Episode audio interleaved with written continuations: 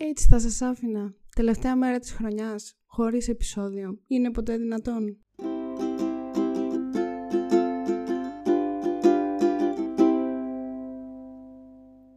Καλώς ήρθατε λοιπόν στο τελευταίο επεισόδιο του 2021 για το Spoiler The Podcast. Ένα recap της χρονιάς που μας πέρασε. Είμαι μόνη μου, αρχικά να πω, δεν έχω κανέναν σήμερα εδώ. Οπότε στο τελευταίο επεισόδιο σας αφήνω απλόχερα να απολαύσετε μόνο τον εαυτό μου.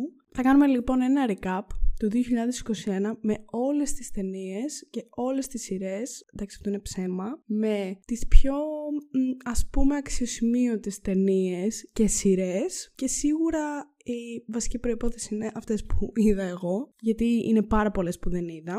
Έχω σημειώσει, έχω προσπαθήσει μάλλον να σημειώσω όλες τις ταινίες που βγήκαν μέσα στο 2021 και είδα και όλες τις σειρές που βγήκαν μέσα στο 2021 και είδα ή μάλλον που το πρώτο τους επεισόδιο βγήκε μέσα στο 2021.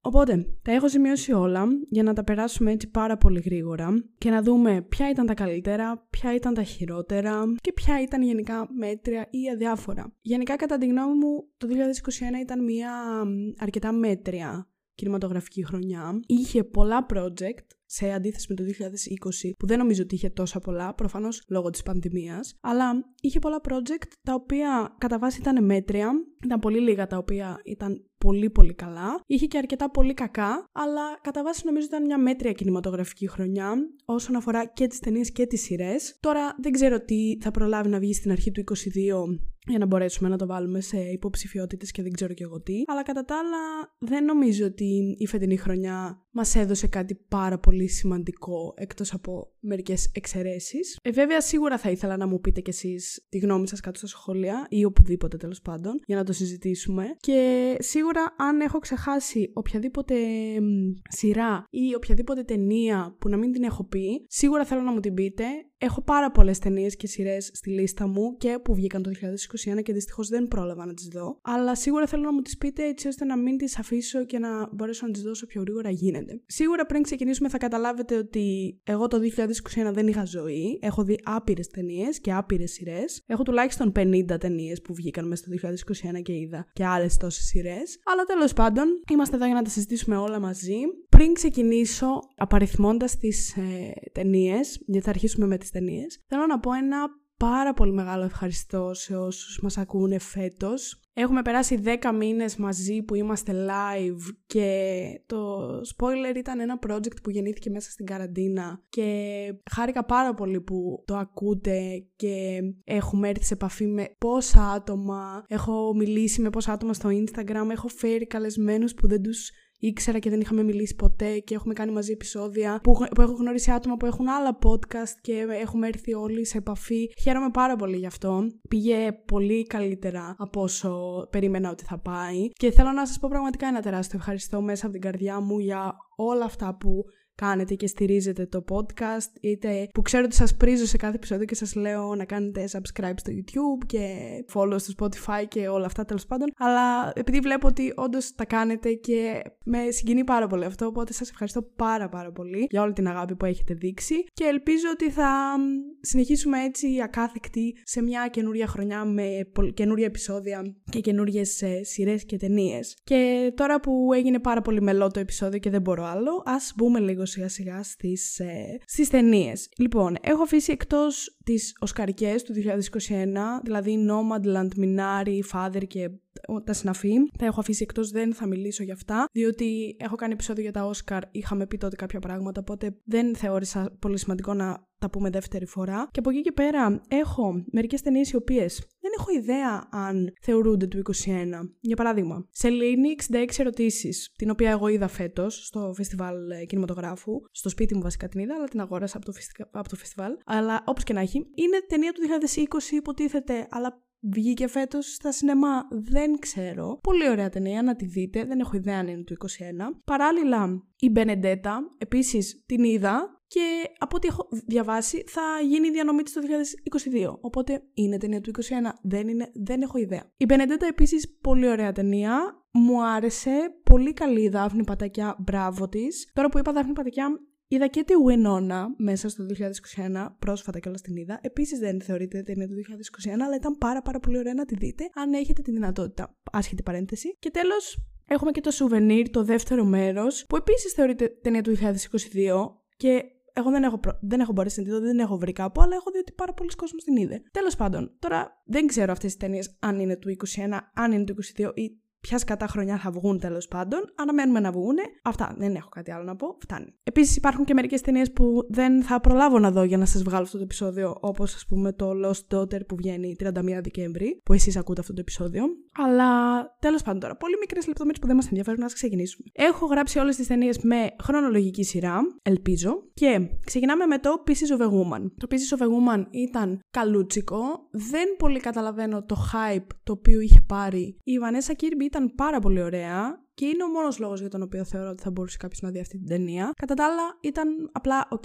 Δεν θεωρώ ότι είχε κάτι απίστευτο. Έχουμε το The Dig. Ξεχάστηκε αυτή η ταινία, θεωρώ. Πάρα πολύ ωραία. Είχε βγει στο Netflix στις αρχές της χρονιάς. Πάρα πολύ όμορφη, αλλά μέχρι και εγώ την έχω ξεχάσει. Αλλά θεωρώ ότι θα μπορούσε να υπάρχει. Ο ντόρος που έγινε για το Pieces of a Woman, ίσως να μπορούσε να γίνει για το Dig. Το Dig εμένα μου άρεσε πολύ περισσότερο προσωπικά. Μετά βγήκε το The Little Things. Το The Little Things εγώ το θεώρησα απίστευτα μέτριο, πολύ βαρετό δεν, ενώ θυμάμαι αυτή τη στιγμή την υπόθεσή του, πραγματικά δεν, δεν ήταν τόσες πολλές οι ταινίες φέτος που δεν μου προσέφεραν απολύτως τίποτα και μία από αυτή είναι το The Little Things. Δεν είναι απλά ότι δεν μου άρεσε, είναι το ότι πραγματικά δεν μου προσέφερε τίποτα. Ήταν δύο flat ώρες, πόσο κρατούσε τέλος πάντων, που στην ουσία απλά τις βλέπεις και μετά το ξεχνάς κατευθείαν. Μετά βγήκε το Malcolm and Marie, πάλι στο Netflix, το οποίο ήταν, θα πω, πολύ ωραίο, αλλά επίσης αρκετά flat. Μου άρεσε, το ευχαριστή... Το ευχαριστήθηκα. Δεν θα πω ότι το ευχαριστήθηκα ακριβώς, σε εισαγωγικά ίσως. Όσοι έχουν δει την ταινία, μάλλον καταλαβαίνουν τι εννοώ. Αλλά είχε μία αρκετά flat γραμμή στην οποία πατούσε πάνω η ταινία. Που εμένα, βέβαια, σε αυτή τη συγκεκριμένη ταινία δεν με ενόχλησε πάρα πολύ. Παρ' όλα αυτά, δεν μπόρεσε να μου κάνει το, το μπαμ για να πω ότι «Α, wow, είναι μία από τις ταινίες της χρονιάς». Πολύ ωραίες ερμηνείες, αλλά μέχρι εκεί. Μετά βγήκε ίσως η χειρότερη ταινία της χρονιάς ή μία από τις χειρότερες, που ευτυχώς δεν πήγε καθόλου καλά όσον αφορά την δημοφιλία της. Και αυτή είναι το Music, είναι ε, ταινία της ε, τραγουδίστριας Σία. Δεν ξέρω αν είναι και το ντεμπούτο της ως σκηνοθέτρια, δεν θυμάμαι. Παρ' όλα αυτά, είναι ίσως η χειρότερη ταινία της χρονιάς. Είναι μια πολύ μεγάλη προσβολή προς τα άτομα που βρίσκονται στο φάσμα του αυτισμού. Εγώ την είδα αυτή την ταινία. Δεν πίστευα πριν τη δω ότι μπορεί να είναι τόσο χάλια όσο την περιέγραφαν, γιατί τι σκατά, δεν μπορεί να τα πηγαίνεις τόσο χάλια και να είσαι τόσο ανίδεος μπροστά σε το οποιοδήποτε κοινωνικό ζήτημα, αλλά κι όμως η ταινία αυτή είναι τελείως ανίδεη προς τα άτομα που ανήκουν στο φάσμα του αυτισμού. Δεν, μη, πραγματικά μην δείτε το music, ειλικρινά. Είναι πολύ κακό, είναι πολύ άσχημο και δεν υπάρχει λόγος ύπαρξης για αυτή την ταινία. Σίγουρα μία από τις χειρότερες ταινίες της φετινής χρονιάς. Αυτά δεν θέλω να πω κάτι άλλο. Ειλικρινά δεν είχα ξεχάσει το είχα γράψει κιόλας σε αυτή τη λίστα. Μετά έχουμε το Digger. Το Digger είναι ελληνικό. Πάρα πολύ ωραία ταινία η οποία μου έκανε πολύ εντύπωση που δεν επιλέχτηκε στην κατηγορία των Όσκαρ για καλύτερη ξενόγλωση ταινία ή τέλος πάντων international feature όπως τις λένε πλέον. Πολύ ωραία το Digger, μου άρεσε πάρα πολύ. Δεν ξέρω τώρα αν θα μπορέσετε να τη βρείτε κάπου να τη δείτε. Α, ψέματα, και εγώ στο Ιντερνετ την είδα. Ε, σίγουρα θα μπορέσετε να τη βρείτε να τη δείτε. Παρ' όλα αυτά, ίσως να προτιμούσα να την είχα δει στο σινεμά. Πολύ ωραίος ο Αργύρι ο Πανταζάρας, μου άρεσε πάρα πολύ. Και φυσικά και ο Μουρίκης ήταν απίστευτος, αλλά πολύ, πολύ ωραία ταινία για τα ελληνικά δεδομένα. Έπειτα, Έχουμε το The Mauritanian, πάρα πολύ ωραία ταινία. Λυπάμαι πάρα πολύ που δεν πήγε καλά στα περσινά Όσκαρ, γιατί για τα φετινά δεν μετράει. Ήταν πολύ σκληρή, θα έλεγα, ταινία. Πολύ καλή ηθοποιία. Ξεχάστηκε και αυτή, γιατί έχουν περάσει 11 μήνες από τότε που βγήκε. Το I Care A Lot στο Netflix μου άρεσε πάρα πολύ. Δεν καταλαβαίνω το hate το οποίο έλαβε από τον ε, κόσμο. Εμένα μου, άρε... μου αρέσει γενικά η Rosamund Pike, για την οποία θα μιλήσω και αργότερα. Αλλά μου άρεσε εμένα αυτό το ταινιάκι. Ήταν πολύ ωραίο για να περάσει την ώρα σου. Δηλαδή, δεν ξέρω γιατί είχαν όλοι τόσο υψηλά expectations για να δουν, δεν ξέρω κι εγώ τι και τους απογοήτευσε. Από μένα είναι πολύ μεγάλο ναι το I Care A Lot, μου άρεσε πάρα πολύ. Το Cherry με τον Tom Holland που ήταν η ταινία των Russo Brothers μετά τα Marvel όλα αυτά που κάνανε τέλος πάντων. Ε, το Cherry ήταν μέτριο προς, δεν ξέρω, αδιάφορο. Ωραία θυμάμαι την ιστορία του Δεν... Πολύ ωραίος ο Tom Holland σαν ηθοποιία, αλλά κατά τα άλλα δεν υπήρχε λόγος, δεν ξέρω. Ε, ήταν απλά ok. Το Ammonite. Το Ammonite ήταν τέλειο. Δεν έχω λόγια καν για το Ammonite. Η Kate Winslet ήταν wow. Επίσης το Ammonite λυπάμαι που δεν ε, πήγε στα περσινά Όσκαρ σε καμία υποψηφιότητα γιατί του άξιζε. Μου άρεσε πάρα πολύ. Αυτά δεν έχω να πω κάτι άλλο. Μετά έχω σημειωμένο το Palm Springs. Τώρα το Palm Springs είδα εγώ ότι έχει σαν ημερομηνία διανομής κάποια στιγμή το 2021. Παρ' όλα αυτά εγώ θυμάμαι να το βλέπω το 2020. Όπως και να έχει, το Palm Springs είναι μια πάρα πολύ ωραία κομμωδία. Πολύ διαφορετική θα έλεγα. Είναι έτσι rom-com ε, κατάσταση αλλά πολύ πρωτότυπο σαν ιδέα και πολύ ωραίο. Είναι, είναι πολύ καλό για να ξεχαστείς ας πούμε, για να το δεις και να περάσεις καλά. Δεν είναι, σαν, δεν είναι κλισέ σαν ε, άλλα rom-com που εγώ δεν πολύ συμπαθώ γενικά το είδος. Αλλά πολύ καλό, πολύ καλό. Μετά είναι το Snyder's Cut, το Snyder's Cut. Χριστέ μου. Λοιπόν, το Snyder's Cut ήταν κακό. Δεν ήταν καλό. Τώρα, να μην κοροϊδευόμαστε μεταξύ μας. Το Snyder's Cut ήταν μια κακή ταινία, την οποία είχαμε δει πριν από πέντε χρόνια και απλά φέτος την ξαναείδαμε, αλλά αντί για δύο ώρε είδαμε τέσσερις ώρες. Είχε απλά μέσα σε αυτές τις τέσσερις ώρες δύο ή τρία καλά στοιχεία. Κατά τα άλλα ήταν ε, χάλια. Προφανώς ήταν καλύτερο από αυτό που είδαμε πριν από πέντε χρόνια, αλλά γενικά ήταν χάλια. Δεν καταλαβαίνω πώς μπορείς να κάνεις τόσο χάλια ταινίες. Πώς μπορείς να έχεις ένα ολόκληρο universe και σε αυτό το universe να μην υπάρχει ούτε μία καλή ταινία. Δεν μπορώ να το καταλάβω. Ούτε μπορώ να καταλάβω αυτούς που νομίζουν ότι το Snyder's κάτι ήταν κάτι το wow. Γιατί αν σκεφτείτε ότι αν δεν παίρναμε το Justice League πριν από πέντε χρόνια και απλά παίρναμε κατευθείαν το Justice League του Snyder, θα μας φαινόταν εξίσου χάλια όσο μας φαίνεται αυτό που είδαμε πριν από πέντε χρόνια του Whedon. Οπότε θέλω να ηρεμήσετε λίγο με το Snyder's Cut γιατί ήταν χάλια. Αυτά είχα να πω για το Snyder's Cut. Προχωράμε στο Monday. Το Monday, πολύ ωραία ταινία του Αργύρι Παπαδημητρόπουλου που είχε κάνει και το Santan στην οποία παίζει ο Σεμπάστιαν Σταν που τον αγαπάμε. Πάρα πολύ ωραία. Γυρίζεται στην ε, Αθήνα, αν θυμάμαι καλά. Μπορεί να έχει και λίγο ε, αντίπαρο και λίγο Αθήνα. Τέλος πάντων, κατεβάζει στην Αθήνα στην Κυψέλη, αν θυμάμαι καλά. Πολύ ωραία ταινία. Όχι κάτι το τρελό και πάλι. Δηλαδή, μέχρι στιγμής νιώθω ότι απλά βλέπουμε ταινίες οι οποίες δεν ήταν κάτι το τρελό, ήταν κάτι το OK και απλά ήταν πολύ ωραίες για να τις δει μια φορά και μετά να τις ξεχάσεις. Κάπως έτσι, μάλλον ήταν και το Monday. Στα δικά μου τα μάτια τουλάχιστον όλα αυτά. Μετά έχουμε τον άνθρωπο του Θεού. Ο άνθρωπος του Θεού είναι μια ταινία που δεν έχω μπορέσει να δω ακόμα. Δεν έχω άποψη για τον άνθρωπο του Θεού. Παρ' όλα αυτά έχει προκαλέσει το χι backlash στον ελληνικό κόσμο, θα έλεγα. Δεν ξέρω, είναι καλό, δεν είναι καλό. Πολύ διχασμένες κριτικές ακούω. Κατά βάση ακούω ότι δεν είναι καλό. Αλλά δεν το έχω δει ακόμα, οπότε δεν έχω άποψη. Μετά έχουμε το Army of the Dead του Zack Snyder πάλι. Το οποίο εμένα μπορώ να πω ότι μου άρεσε πάρα πολύ. Δεν καταλαβαίνω επίσης το hate που έφαγε. Και θα προτιμούσα ο Σνάιντερ να μην είχε ασχοληθεί καθόλου με το Snyder's Cut και να ασχολούνταν μόνο με το Army of the Dead. Πάρα πολύ ωραίο, μου άρεσε πολύ. Πολύ ωραία ταινία για να περάσεις επίσης την ώρα σου. Σίγουρα όχι κάτι το τρομερό, εντάξει, μην τρελαθούμε. Αλλά πάρα πολύ ευχάριστο για Netflix και για να πεις ότι Α, είδα κάτι που δεν το βλέπω και τόσο συχνά. Τέλος πάντων, εμένα μου άρεσε. Έχουμε την Κρουέλα. Η Κρουέλα, έχουμε κάνει επεισόδιο για την Κρουέλα, οπότε μπορείτε να πάτε να ακούσετε και αυτό. Πολύ ωραία. Emma Stone πολύ καλή. Πολύ ωραία ταινία. Δεν το περίμενα. Περίμενα ότι θα είναι χάλια. Παρ' όλα αυτά με εξέπληξε ευχάριστα. Αυτά μέχρι εκεί. Βγήκε το Inside του Bob Burnham. Τώρα, το Inside είναι ένα... Δεν είναι ταινία, πώς θα το χαρακτηρίζαμε άραγε, ένα stand-up ε, special, ας πούμε, κάτι τέτοιο. Το Inside είναι πάρα πολύ ωραίο για εμάς τους ε, καταθλιπτικούς. Αν θεωρείτε τον εαυτό σας χαρούμενο, μάλλον δεν είναι για σας το Inside του Bob Burnham. Παρ' όλα αυτά, ε, εγώ το Inside το βρήκα εξαιρετικό. Εξαιρετικό το βρήκα για την καραντίνα μου. Το προτείνω ανεπιφύλακτα. Το Inside ήταν Chef's Kiss. Το Λούκα. Το Λούκα ήταν η τελευταία animated ταινία που έβγαλε η Pixar. Α, δεν ξέρω αν έβγαλε και άλλη μετά το Λούκα, νομίζω πως όχι. Πολύ ωραία ταινία το Λούκα. Εξακολουθώ να μην καταλαβαίνω γιατί η Pixar κάνει animated ταινίες οι οποίες δεν απευθύνονται σε παιδάκια. Γιατί αυτή την ταινία, αν τη δεις ως παιδάκι, δεν θα καταλάβεις Χριστό. Πάρα πολύ ωραία παρόλα αυτά για εμάς τους ενήλικες με κατάθλιψη, όπως είπα και πριν. Να τη δείτε.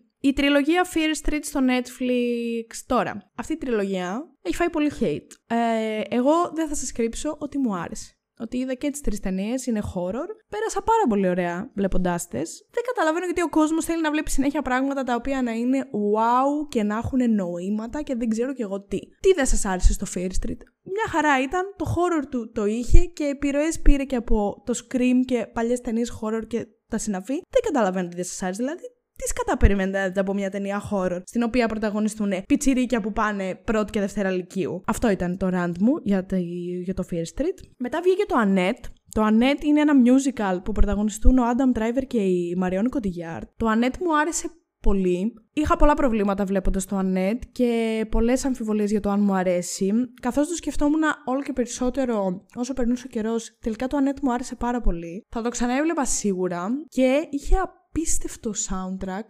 πραγματικά. Ένα soundtrack εξαιρετικό, το οποίο εγώ μέχρι σήμερα το παίζω να το ακούσω. Πάρα πάρα πολύ ωραίο. Το Black Widow, η πρώτη ταινία του Phase 4 της Marvel που εντάξει δεν ξετρέλανε κανέναν. Μας ε, χάρισε τη Florence Pugh ως Γελένα και μόνο αυτό έκανε. Κατά τα άλλα δεν πήραμε κάτι από αυτό. Το Titane, πολύς κόσμος το θεωρεί ως την καλύτερη ταινία της χρονιάς. Μπορώ να πω ότι μου άρεσε πάρα πολύ, πολύ περισσότερο από το Raw είναι και οι δύο ταινίες της ε, Ντικουρνό, αν θυμάμαι καλά, λέγεται η τύπισσα αυτή. Το Titane εμένα μου άρεσε λοιπόν πολύ περισσότερο από το Raw. Γενικά μου άρεσε, αλλά σίγουρα δεν τη θεωρώ την καλύτερη ταινία της χρονιάς. Παρ' όλα αυτά, πολύς κόσμος τη θεωρεί. Που εντάξει, ok. Okay. Αλλά μου άρεσε το Titane, αλλά και αυτό, ok. Okay. Δεν έχω να πω κάτι άλλο. Το Old του Σέμα Λάιαν, αρκετά κακό ε, χωρίς λόγο ύπαρξης. Δεν ξέρω. Δεν, δεν ξέρω. Θες να κάνεις κάτι, κάντο σωστά. Μία προχειράτζα ήταν το Old για μένα, δεν ξέρω. Το Green Knight, επίσης πάρα πολύ ωραίο. Το Green Knight, ας πούμε, το δέχομαι περισσότερο να είναι η ταινία της χρονιάς, που για μένα δεν είναι, αλλά πάρα πολύ ωραία ταινία. Μετανιώνω που δεν πήγα να τη δω στο σινεμά και την είδα σπίτι, γιατί είναι μία ταινία για σινεμά και είναι ένα πολύ όμορφο παραμύθι, θα το χαρακτήριζα. Μου άρεσε, μου άρεσε πάρα πολύ. Το Beckett στο Netflix, εντάξει, σίγουρα από τις χειρότερες ταινίες της χρονιάς, δεν λέω καν τίποτα. Ειλικρινά, δεν έχω, δε, δεν έχω λόγια να πω για το Beckett. Πραγματικά δεν, δεν. Αυτό. Τίποτα δεν έχω να πω για το Beckett. Το CODA το CODA είναι μια ταινία η οποία την είδα πάρα πολύ πρόσφατα. Μου άρεσε, με ξετρέλανε πάρα πολύ. Μου άρεσε πάρα πάρα πάρα πολύ. Ελπίζω πραγματικά να βρίσκεται στα Όσκαρ φέτος. Είναι πανέμορφη. Πολύ ωραία ταινία. Σίγουρα να τη δείτε αν έχετε χρόνο. Δεν είναι ιδιαίτερα στενάχωρη. Έχει βέβαια τέτοια στοιχεία. Παρ' όλα αυτά είναι, είναι ένα coming of age movie τέλος πάντων. Αλλά είναι πολύ όμορφο. Πάρα πολύ ωραίο. Σίγουρα σας το προτείνω να το δείτε. Αυτά δεν έχω να πω κάτι άλλο, φτάνει. Το Suicide Squad το νούμερο 2 που ήταν απλά ok, καλύτερο από το νούμερο 1 φυσικά γιατί το νούμερο 1 ήταν σκατά και πώς μπορείς να κάνεις κάτι χειρότερο. Καλά, σίγουρα μπορείς να κάνεις κάτι χειρότερο, αλλά τέλος πάντων ήταν απλά ok. Το Free Guy με τον Ryan Reynolds επίσης πάρα πολύ ανάλαφρο ταινιάκι, πολύ ωραίο για να περάσεις την ώρα σου, αλλά και αυτό ήταν απλά ok. Το Shang-Chi, η δεύτερη ταινία της Marvel στο Phase 4 που ήταν πάρα πολύ ωραίο. Επίσης έχουμε κάνει επεισόδιο, θα σας βάλω από κάτω ίσως όλα τα επεισόδια που έχουμε κάνει για τις φετινές ταινίες και σειρές που μπορεί να αναφέρω. Έτσι απλά για να ξέρετε ότι μπορείτε να πάτε να τα ακούσετε. Το Shang-Chi λοιπόν πάρα πολύ ωραίο και μετά έχουμε τη χειρότερη ταινία της χρονιάς με διαφορά που είναι το Venom, το Let There Be Carnage. Ό,τι χειρότερο έχουν δει τα μάτια μου ποτέ αδιαμφισβήτητα η χειρότερη ταινία της χρονιάς. Η τελευταία ταινία του Daniel Gregg ως James Bond, το No Time to Die, το οποίο ήταν μέτριο προς κακό, δεν μου άρεσε ιδιαίτερα. Δεν μπορώ να πω κάτι πολύ συγκεκριμένο. Μετά επίσης έχουμε μια ταινία που δεν έχω καταφέρει να βρω πουθενά για να τη δω. Αν ξέρετε που μπορώ να τη βρω, βοηθήστε με εσάς παρακαλώ. Είναι το Parallel Mothers. Το ψάχνω απεγνωσμένα εδώ και μήνες. Δεν μπορώ να το βρω πουθενά. Το έχω βρει μόνο dubbed στα Ιταλικά, που νομίζω ότι είναι στα Ισπανικά η ταινία, οπότε δεν θέλω να το δω στα Ιταλικά, ευχαριστώ. Και δεν μπορώ να το βρω πουθενά. Αν κάποιος ξέρει πού σκατά μπορώ να βρω τις παράλληλες μητέρες να τις δω, πείτε μου γιατί λένε ότι είναι πάρα πολύ ωραίο και θέλω να το δω. Τέλος πάντων αυτό. Μετά έχουμε μία από τις καλύτερες ταινίες της χρονιάς, το The Last Duel του Ridley Scott. Έπαθα σοκ με αυτήν την ταινία. Είναι υπέροχη από όλες τις απόψεις. Ηθοποιία, κοστούμια, σκηνοθεσία, σκηνικά, σενάριο, ό,τι θες. Η ταινία αυτή είναι τέλεια. Σίγουρα από τις καλύτερες ταινίες της χρονιάς. Ειλικρινά δεν καταλαβαίνω γιατί δεν βρίσκεται στις χρυσές σφαίρες και στις υποψηφιότητες. Δεν μπορώ να το καταλάβω αυτό το πράγμα. Μία από τις καλύτερες ταινίες της χρονιάς για μένα. Μετά, η καλύτερη ταινία της χρονιάς για μένα, το The French Dispatch του Wes Anderson. Τα είπα και στο επεισόδιο που έκανα, δεν έχω να πω κάτι άλλο. Είναι top, είναι η καλύτερη ταινία της χρονιάς. Αυτά. Δεν έχω τίποτα άλλο να πω. The Harder They Fall, μια ταινία που βγήκε στο Netflix που λέγανε ότι θα είναι super wow και τελικά ήταν ό,τι να είναι. Ένα western, δεν θυμάμαι καν ποιοι παίζουν. Οριακά θυμάμαι τι γίνεται. Μια μετριότητα που δεν έχει λόγο ύπαρξης. Μετά βγήκε το Dune, δεν έχω να πω κάτι για τον Dune. Τα έχω αναλύσει όλα πολύ αναλυτικά στο επεισόδιο που είχαμε βγάλει με τη Βασιλεία. Γεια σου, Βασιλεία. Εντάξει. Δεν έχω να πω κάτι, δηλαδή, okay. Το Passing στο Netflix επίσης, πολύ ωραία ταινία, αρκετά ίσως flat, αλλά flat σε βαθμό που δεν σε ενοχλεί γιατί έχει point από πίσω, δεν ξέρω πόσο καλύτερα να το πω. Το Army of Thieves είναι ένα sequel, όχι ένα sequel, ένα prequel του Army of the Dead, χωρίς λόγο ύπαρξης, θα πω. Δεν μπορώ να πω ότι πέρασα χάλια, αλλά δεν έχει λόγο ύπαρξη αυτή η ταινία. Το Last Night in Soho, το οποίο ήταν μια μετριότητα. Γιατί από τότε που εγώ έβγαλα εκείνο το επεισόδιο για το Last Night in Soho, έχω αρχίσει να αλλάζω full άποψη για αυτή την ταινία, την οποία θεωρώ πλέον μέτρια προς κακή. Το Spencer, που ήταν πάρα πολύ ωραίο και ελπίζω πως θα χαρίσει στην Kristen Stewart το Oscar της, ε, του πρώτου γυναικείου ρόλου. Πολύ ωραία ταινία πολύ ωραία ταινία. Αυτό είναι ψέμα. Είναι μια μέτρια ταινία, αλλά την κάνει πολύ ωραία το παίξιμο της Kristen Stewart. Το Eternals, επίσης ταινία της Marvel, θα βγει επεισόδιο για το Eternals σε δύο εβδομάδες από τώρα. Μέτριο, μέτριο, μετριότητα. Το Red Notice στο Netflix, επίσης δεν καταλαβαίνω γιατί κράζεται τόσο πολύ το Red Notice. Εμένα το Red Notice μου άρεσε πάρα πολύ. Πέρασα πάρα πολύ ωραία βλέποντάς το. Επίσης δεν καταλαβαίνω τι κατά expectations έχετε, ας πούμε, από τέτοιες ταινίες και θέλετε να είναι. Δεν ξέρω κι εγώ τι. Είναι μια πολύ ωραία ταινία να περάσεις τέλεια δύο ώρες χωρίς απλά να σκέφτεσαι όλα τα υπόλοιπα προβλήματα που έχεις στη ζωή σου. Τι άλλο θέλετε από αυτήν την ταινία, δηλαδή, δεν καταλαβαίνω. Το Tick Tick Boom στο Netflix, ταινιάρα, από τις καλύτερες ταινίες του 2021. Επίσης ελπίζω να κερδίσει ο Άντριου Γκάρφιλτ το Όσκαρ του, του πρώτου ανδρικού ρόλου γιατί το αξίζει. Πάρα πολύ ωραία ταινία. Το The Power of the Dog στο Netflix επίσης. Πάρα πολύ ωραίο. Θα μπορούσε να είναι μια πολύ καλή μάχη μεταξύ Benedict Cumberbatch και Andrew Garfield για το Oscar του πρώτου ανδρικού.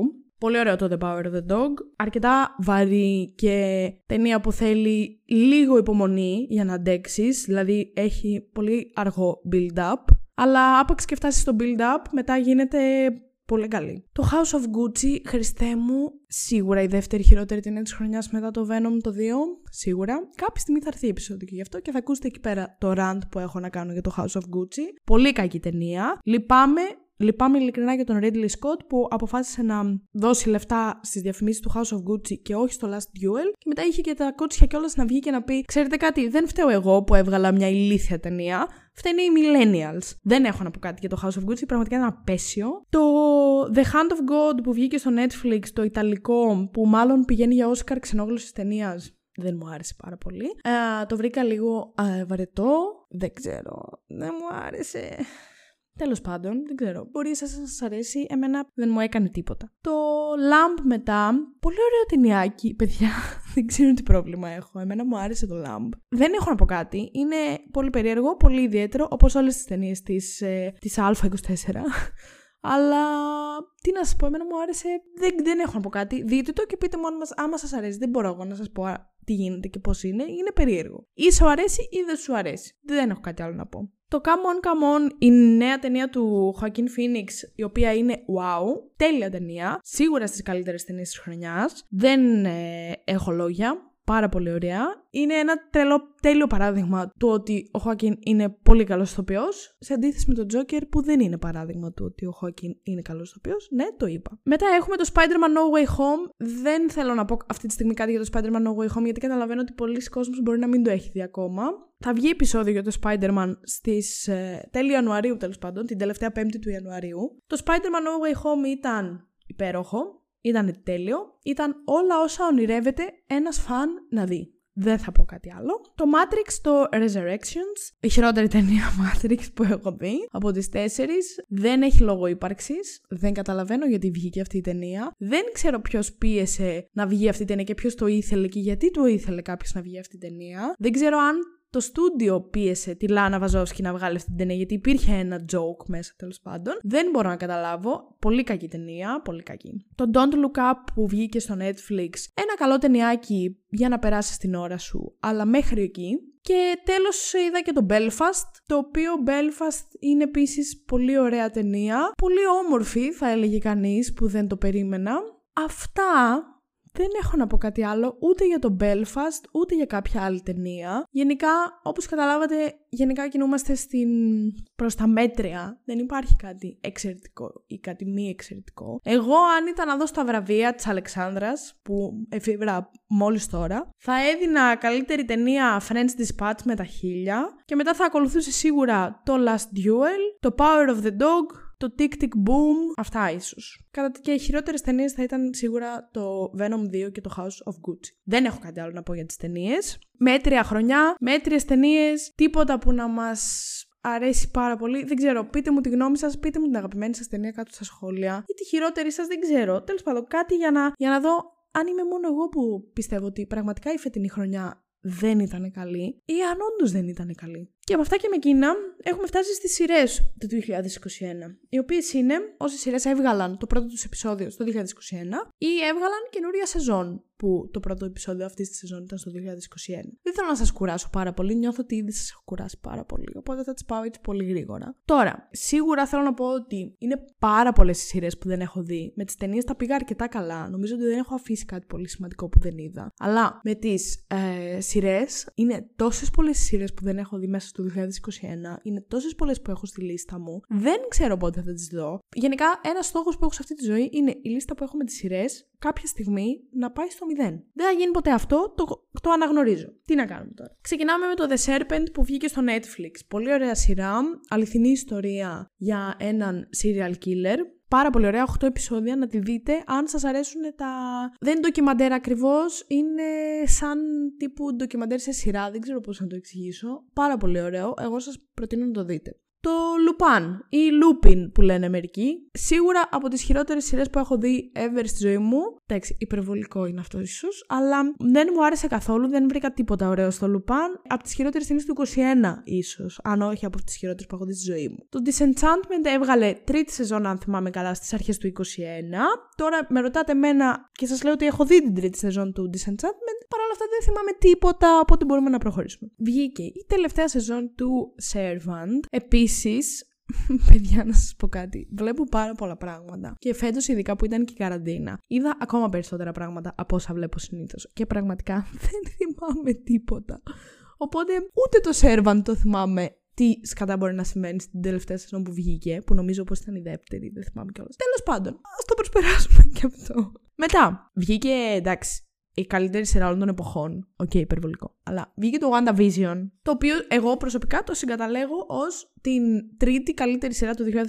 Θα σας πω και τη δεύτερη και την πρώτη όταν φτάσουμε εκεί. Δεν έχω να πω κάτι για το WandaVision. Το αγαπώ, το λατρεύω, το θεωρώ υπερτέλειο. Δεν πιστεύω ότι η Marvel θα το ξεπεράσει ποτέ στο κοντινό μέλλον. Αυτά. Μετά, σε αντίθεση με το WandaVision, έχουμε τη χειρότερη σειρά που έχει βγει στον πλανήτη Γη ποτέ η οποία είναι το Riverdale. Μην με ρωτήσετε γιατί συνεχίζω να το βλέπω το Riverdale. Δεν ξέρω να σας απαντήσω. Παρ' όλα αυτά, βγάζει συνέχεια σεζόν. Τώρα που μιλάμε, έχει τελειώσει την μέση της τελευταίας της σεζόν που παίζει να είναι η έκτη, δεν ξέρω τι στο διάλογο. Και θα βγάλει κι άλλη, κι άλλα επεισόδια από την έκτη σεζόν. Δεν, δεν υπάρχει αυτό το πράγμα με το Riverdale. Ειλικρινά σας εκλυπαρώ, αν ακούτε αυτό το επεισόδιο, μην δείτε ποτέ Riverdale. Ποτέ, ποτέ, ποτέ όμως. Μετά βγήκαν τα δύο special επεισόδια του Euphoria, τα οποία ήταν εξαιρετικά. Αναμένουμε πώς και πώς να βγει η δεύτερη σεζόν του Euphoria που έρχεται τον Ιανουάριο του 2022. Επισόδιο για το Euphoria επίσης έχει γυριστεί και θα ανέβει κάποια στιγμή, αλλά θα ανέβει λογικά μαζί με Part 2 γιατί θα κάνουμε και την δεύτερη σεζόν του Euphoria σε επεισόδιο, οπότε το κρατάω για τότε. Μετά έχουμε το It's a Scene, το οποίο είναι μία από τις καλύτερες σειρές του 2021, πάρα πολύ μικρή, πρέπει να έχει 5 επεισόδια αν δεν κάνω λάθος. Την ε, προτείνω ανεπιφύλακτα να τη δείτε. Ασχολείται με το AIDS και είναι στην εποχή του, των 80s, αν θυμάμαι καλά. Παρ' όλα αυτά, είναι, είναι πολύ βαριά σειρά. Okay? Δεν, σε καμία περίπτωση μην βάλετε να δείτε το It's a Sin αν θέλετε να δείτε κάτι ανάλαφρο. Αλλά σίγουρα θα έπρεπε να θεωρείτε μία από τις καλύτερες σειρές και του 21 και γενικότερα. Το Behind Her Eyes στο Netflix, καλά εντάξει, ε, μην το δείτε καν, ήταν κάκιστο. Το θυμάμαι κιόλας αυτό. Κάκιστο, απίστευτα κάκιστο, δεν έχω λόγια. Μία καινούργια σειρά του CW, το Superman and Lois, το οποίο όλος παραδόξως για CW ήταν πολύ καλό. Είπα να το αναφέρω. Έτσι έβγαλε μία σεζόν, τώρα λογικά πάει και για δεύτερη. Δεν έχω να πω κάτι. Ήταν καλό ήταν για CW. Δηλαδή, αν σκεφτείτε ότι το CW βγάζει και το Riverdale, ε, το τέτοιο, το Superman Lois θα είναι wow. Το The One στο Netflix, για το οποίο κάναμε και επεισόδιο. Πολύ ωραίο, έτσι, 8 επεισοδιάκια, τίποτα. Το βλέπεις, φεύγει, εντάξει, καλά περνάς. Το The Falcon and the Winter Soldier, το οποίο ήταν, ε, οκ, τώρα που έχουν οριμάσει όλα αυτά έτσι κάπως στο κεφάλι μου, ήταν απλά ok το Falcon, δεν έχω να πω κάτι άλλο, έχουμε κάνει επεισόδιο και γι' αυτό. Το Invincible στο Amazon Prime, εγώ γιατί λέω και τα κανάλια στα οποία παίζονται όλα αυτά. Το Invincible ήταν πάρα πολύ ωραίο. Animated με σούπερ ήρωες σειρά ε, με ένα παιδί που τέλος πάντων ε, ανακαλύπτει τις δυνάμεις του και ο μπαμπάς του είναι σούπερ ήρωας. Πάρα πολύ ωραία σειρά. Αν σας αρέσουν τα σούπερ ηρωικά όπως μου αρέσουν εμένα, σίγουρα δείτε το. Είναι τέλειο. Το Solar Opposites έβγαλε δεύτερη σεζόν φέτος. Επίσης animated από τον ε, δημιουργό του Rick and Morty, αν θυμάμαι καλά. Δεν μου είχε αρέσει πάρα πολύ η δεύτερη σεζόν του Solar Opposites. Την είχα βρει αρκετά μέτρια. Η πρώτη μου είχε αρέσει πιο πολύ. Αυτά.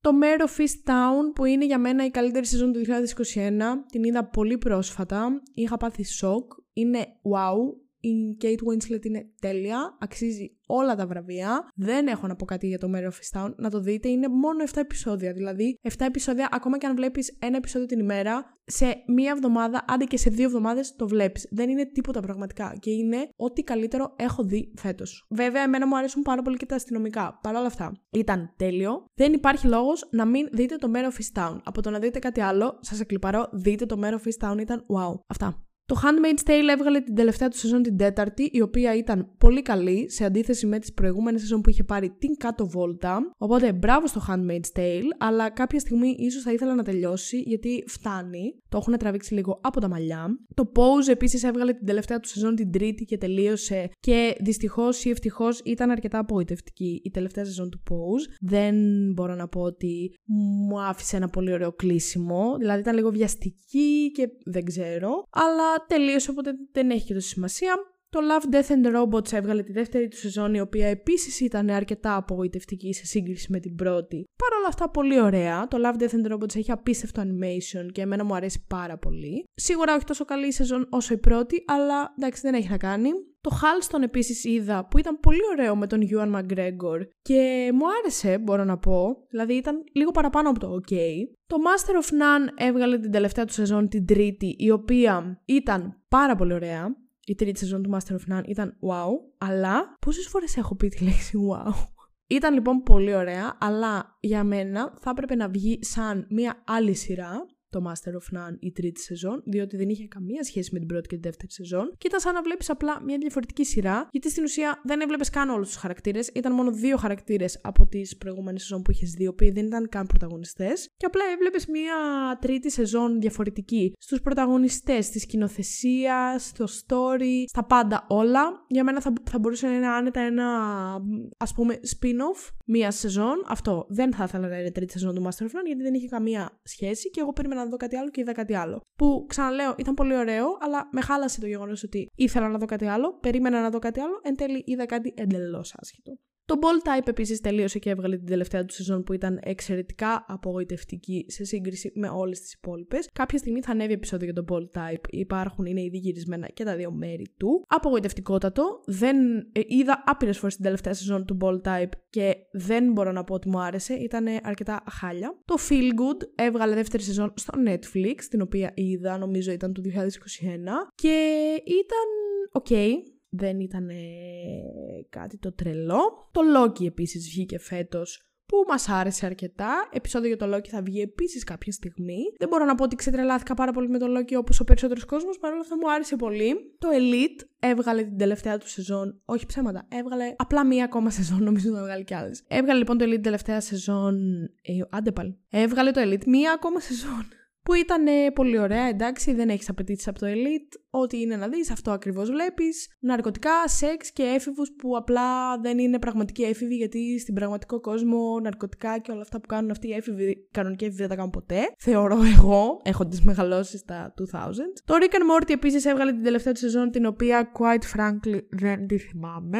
Τώρα που μου έρχονται κάποιες αναλαμπές θυμάμαι ότι μου άρεσε αλλά δεν μπορώ να πω ότι τη θυμάμαι ιδιαίτερα. Βγήκε το καινούριο Gossip Girl το οποίο είδα και ήταν εσχρότατο. Είναι πραγματικά από τα χειρότερα πράγματα που έχω δει φέτος. Μην το δείτε, σε περίπτωση που σας αρέσει το παλιό Gossip Girl, ήταν πολύ κακό. Το Atypical έβγαλε την τελευταία του σεζόν, την τέταρτη, η οποία ήταν πολύ ωραία, μου άρεσε πάρα πολύ. Θα μπορούσε να είναι και αχρίαστη, αλλά μου άρεσε εμένα. Επίσης, μια σειρά από την οποία δεν έχει και κανένα τρελό expectation, το Never Have I Ever. Άλλη μια σειρά από την οποία δεν έχεις κανένα απολύτως expectation, αλλά έβγαλε δεύτερη σεζόν και ήταν wow. Και λες, εντάξει, ό,τι καλύτερο έχω δει. Γιατί πολύ απλά κάθεσαι, αράζεις, βλέπεις 10 επεισόδια από 30 λεπτά το καθένα, περνάς υπέροχα και δεν σε νοιάζει τίποτα. Και αυτό είναι ό,τι καλύτερο θα μπορούσε να συμβεί στην ημέρα σου. Το Ted Lasso έβγαλε δεύτερη σεζόν. Το Ted Lasso είναι σίγουρα. Μ, και το Ted Lasso θα μπορούσε να μπει μέσα στις ε, top 3 καλύτερες σειρές της χρονιάς. Το Ted Lasso είναι τέλειο. Ειλικρινά δείτε το Ted Lasso. Είναι απίστευτο. Αξίζει όλα τα βραβεία που έχει πάρει. Τα αξίζει και με το παραπάνω. Δεν θέλω να σας ε, πω κάτι άλλο. Ειλικρινά, εγώ δεν, δεν μου αρέσει να προσπαθώ με το ζόρι να ψήσω κάποιον να δει μια σειρά. Δηλαδή, νιώθω ότι πρέπει να τη δεις και να αφήσεις τον εαυτό σου να κάνει να απορροφηθεί μέσα σε μια σειρά για να καταλάβεις πόσο τέλεια είναι. Όσο και να σας εξηγώ εγώ ότι το Ted Lasso είναι τέλειο, δεν θα το καταλάβετε αν δεν καθίσετε να το δείτε. Βγήκε η δεύτερη σεζόν του Elward Generation Q, η οποία ήταν πολύ ωραία. Νομίζω ήταν καλύτερη από την πρώτη, αν κάποιος το έχει δει και έχει άποψη και συμφωνεί ή διαφωνεί. Βγήκε το What If της Marvel, το οποίο ήταν ok, ίσως η χειρότερη σειρά από, όλες, από όσες έχει βγάλει Marvel, χωρίς αυτό να σημαίνει ότι είναι χάλια. Πολύ ωραία, εντάξει, όχι κάτι το πολύ wow, την προσπερνάμε. Βγήκε η τελευταία σεζόν του Brooklyn Nine-Nine και στεναχωρήθηκα πάρα πολύ γιατί τελείωσε και ήταν μια από τις καλύτερες κομμωδίες που έχουμε δει. Αν δεν έχετε δει Brooklyn Nine-Nine, είναι καιρός να δείτε Brooklyn Nine-Nine. Βγήκε η δεύτερη σεζόν του Modern Love, η οποία ήταν σαφώς κατώτερη από την πρώτη. Παρ' όλα αυτά είχε κάποια ενδιαφέροντα επεισόδια. Μία σειρά που είδα στο Netflix που λεγόταν Brand New Cherry Flavor, την οποία δεν ξέρω πού τη βρήκα, δεν ξέρω γιατί την είδα, δεν έγινε ντόρος με αυτή τη σειρά, κανείς δεν την έχει δει, κανείς δεν μιλάει για αυτήν. Εγώ για κάποιο λόγο έκατσα και την είδα. Ήτανε χάλια, μην τη δείτε, σας εκλυπαρώ, μην δείτε αυτή τη σειρά. Είδα το The Chair στο Netflix, το οποίο ήταν 6 επεισόδια και ήταν decent, απλά ok. Είδα το Clickbait στο Netflix που ήταν 8 επεισόδια και επίσης ήταν κάτι λίγο παραπάνω από ok, αλλά και πάλι όχι κάτι που σου μένει ιδιαίτερα. Τελείωσε το Wentworth, έβγαλε τελευταία σεζόν. Το Wentworth είναι αυστραλέζικο, δεν ξέρω αν το ξέρει κάποιος από εσάς. Έβγαλε λοιπόν τελευταία σεζόν, άκρος απογοητευτική τελευταία σεζόν του Wentworth για όλα αυτά που είχαμε δει μέχρι στιγμής. Λυπάμαι πάρα πολύ γι' αυτό. Έβγαλε επίσης σεζόν το American Horror Story, τη δέκατη σεζόν του που λεγόταν Double Feature και ήταν ό,τι χειρότερο έχουν δει τα μάτια μας. Δεν ξέρω αν κάποιος από εσάς βλέπει American Horror Story. Η δέκατη σεζόν ήταν μακράν η χειρότερη που έχει βγει ever στα 10 χρόνια που τρέχει το American Horror Story. Είδα το Q-Force στο Netflix, animated σειρά, η οποία θα μπορούσε να είναι πολύ καλύτερη από αυτό που ήταν. Ήταν μέτρια, αρκετά. Βγήκε το La Casa de Papel, τελείωσε, μας έπριξε, με ένα ok φινάλε το οποίο σίγουρα δεν είναι καθόλου ρεαλιστικό όπως και όλο το La Casa de Papel. Εγώ νιώθω τέλεια που τελείωσε επιτέλους και ελπίζω να μην ξαναδούμε άλλο La Casa de Papel γιατί φτάνει. Όσο ωραίο ήταν στην αρχή, τόσο πρίξιμο έχουμε φάει τώρα με το La Casa de Papel οπότε δεν υπάρχει λόγος να ξανασχοληθούμε με αυτή τη σειρά. Βγήκε η τρίτη σεζόν του American Crime Story, το Impeachment, για την ιστορία του Bill Clinton με την Μόνικα uh, Lewinsky, η οποία σεζόν ήταν uh, καλή, θα πω. Δεν είχε κάτι το wow, αλλά ήταν ωραία να δεις την ιστορία του τι έγινε με τη Μόνικα Λεβίνσκι. Βγήκε το Squid Game στο Netflix που έγινε πολύ μεγάλος χαμός με το Squid Game. Και εντάξει θέλω να ηρεμήσετε λίγο με το Squid Game. Δεν υπάρχει λόγος για τόσο γαμό πια. Βγήκε το Sex Education η τρίτη του σεζόν που είναι χριστέ μου η καλύτερη σειρά που έχω δει ποτέ είναι τέλειο το Sex Education. Για πόσες σειρές έχω πει μέχρι τώρα ότι είναι η καλύτερη σειρά που έχω δει ποτέ; Το Sex Education είναι τέλειο. Η τρίτη σεζόν ήταν απίστευτη. Η τέταρτη προβλέπεται να είναι ακόμα καλύτερη. Δεν έχω να πω κάτι άλλο για το Sex Education. Απλά μπράβο. Μπράβο στο Netflix που ευτυχώς είναι μία από τις λίγες φορές που δεν έχει κόψει σειρά που αξίζει ξεκάθαρα να έχει χίλιους κύκλους. Είδα το Midnight Mass στο Netflix του Mike Flanagan που είχε κάνει το Haunting of Hill House και το Haunting of Bly Manor. Το Midnight Mass ήταν εξαιρετικό, μου άρεσε πάρα πολύ και δεν το περίμενα. Να το δείτε, είναι πάρα πολύ ωραίο. Είναι μόνο 7 επεισόδια. Είδα το The Chestnut Man στο Netflix επίσης, το οποίο ήταν ok, δεν ήταν κάτι το πολύ ιδιαίτερο. Είδα το The Maid στο Netflix ή σκέτο Maid, δεν θυμάμαι τώρα πώς λέγεται, το οποίο είναι μετά το Mare of Town η δεύτερη καλύτερη σειρά που έχω δει φέτος. Δεν είναι πολύ βαριά, αλλά είναι ό,τι χρειάζεται να δει κανείς φέτος. Πολύ επίκαιρη σειρά και ειλικρινά αν, αν κάτι θέλω να κρατήσετε από αυτό το επεισόδιο είναι να πάτε να δείτε το Made. Έβγαλε τελευταία σεζόν το The Sinner, την τέταρτη σεζόν, η οποία και αυτή ήταν αρκετά απογοητευτική, μαζί με την τρίτη σεζόν. Δεν, το The Sinner δεν είχε λόγο ύπαρξης μετά την πρώτη του σεζόν. Το You επίσης έβγαλε την τρίτη σεζόν. Ωραία ήταν, μου άρεσε περισσότερο από τη δεύτερη. Στεναχωρήθηκα που πέθανε η Love. Spoiler alert. Εντάξει, δεν θα ήθελα, γιατί κακά τα ψέματα. Γι' αυτή είναι εγώ έβλεπα τη σειρά. Αλλά δεν θα έπρεπε να τελειώσει εκεί. Τι να την κάνουμε την τέταρτη σεζόν You τώρα; Κάπου ένα έλεος. Είδα το Inside Job, επίσης ένα animated στο Netflix, το οποίο ήταν ε, decent προς καλό. Προς καλό. Decent θα πω σκέτο. Είδα το Arcane στο Netflix.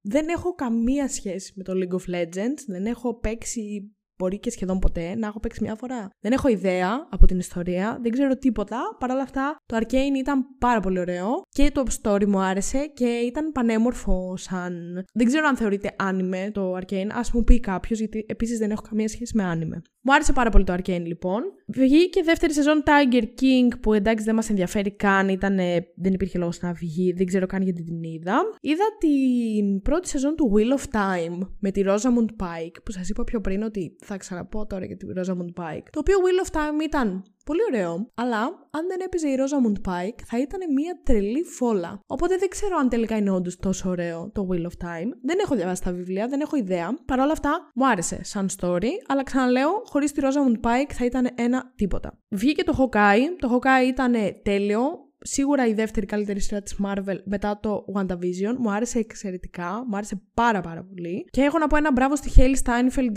που φέτος είναι η χρονιά της. Έχει παίξει, δεν ξέρω κι εγώ σε τι, στο Hawkeye, στο Arcane, στο Dickinson που επίσης έβγαλε σεζόν μέσα στο 2021. Δεν έχω προλάβει να τη δω ακόμα, οπότε δεν βρίσκεται σε αυτή τη λίστα. Γενικά φέτος ήταν ε, η χρονιά, πέρα από το ότι ήταν μεγάλη χρονιά για τη Marvel, ήταν μια πολύ μεγάλη χρονιά για νέους ηθοποιούς, γιατί πολλοί νέοι ηθοποιοί, ας πούμε η Hailey Steinfeld, η Florence Florence Pugh, ο Τίμωτη Σαλαμέ, η Zendaya και όλοι αυτοί. Όχι ότι δεν τους ξέραμε πριν, αλλά φέτος σαν να κάνανε πάρα πολλά breakthroughs ταυτόχρονα και χαίρομαι πάρα πολύ γι' αυτό, γιατί είναι πλέον καιρός να αρχίσουμε να βλέπουμε νέους ηθοποιούς στην τηλεόραση και γενικότερα στο σινεμά. Γιατί εντάξει, φτάνει λίγο με τα χιλιοπεγμένα σενάρια και ηθοποιούς. Βαρέθηκα. Δύο ακόμα σειρές έχω για φέτος και αυτή είναι. Α, ψέματα, έχω και άλλες δύο με αστεράκι που δεν τις είπα πιο πριν. Είδα και το The Great που είναι. Έβγαλε δεύτερη σεζόν με την Elle Fanning και τον Nicholas Hoult που ήταν πολύ καλύτερη η δεύτερη σεζόν από την πρώτη. Η πρώτη δεν μου είχε αρέσει καθόλου. Δεν ξέρω γιατί έκατσα και είδα και τη δεύτερη. Γενικά, εγώ έχω ένα πρόβλημα με τις σειρές. Δεν μπορώ να τις παρατάω. Άπαξ ξεκινήσω κάτι πρέπει να το δω όλο. Ακόμα και αν δεν μου αρέσει. Έχω λίγο αυτό το πρόβλημα. Οπότε πολύ ωραία δεύτερη σεζόν του The Great.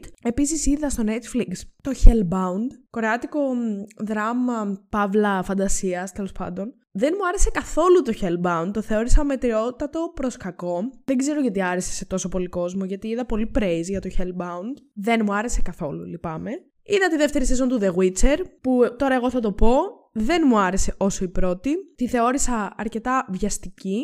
Θα έρθει η επεισόδιο για τη δεύτερη σεζόν του The Witcher κάποια στιγμή, οπότε θα τα πούμε και εκεί πιο αναλυτικά. Δεν ξέρω, δεν μου έκανε τόσο πολύ εντύπωση όσο η πρώτη σεζόν. Και γενικά, ό,τι είδα φαντασία, το The Witcher και το Wheel of Time δηλαδή, μου φάνηκαν ότι προσπαθούσαν πολύ έντονα να παραπέμψουν σε Game of Thrones και αυτό κάπως δεν μου άρεσε. Και τέλος έχει βγει και το Emily in Paris, το οποίο Emily in Paris Έχω δει μόνο το μισό, δεν το έχω δει όλο. Παρ' όλα αυτά είναι άχρηστο. Η πρώτη του σεζόν και αυτή άχρηστη ήταν. Αλλά είχε ρε παιδί μου μια διασκέδαση όταν το έβλεπες. Τώρα αυτή δεν ξέρω. Είναι αρκετά χάλια. Και κάπως έτσι κλείνει όλο το recap του 2021. Οπότε, έχοντας τελειώσει με τις ε, σειρές, μπορώ να σας πω ότι καλύτερη σειρά που θεωρώ εγώ για το 2021 ή μάλλον καλύτερες σειρές είναι σίγουρα το Mare of Town, το Made, το Ted Lasso και το WandaVision. Εκεί θα έδινα όλα μου τα βραβεία, μόνο εκεί. Και χειρότερες σειρές του 2021, σίγουρα η τελευταία σεζόν του American Horror Story. Δεν ασχολούμαι καν με το Riverdale. Και νομίζω η τελευταία σεζόν του American Horror Story.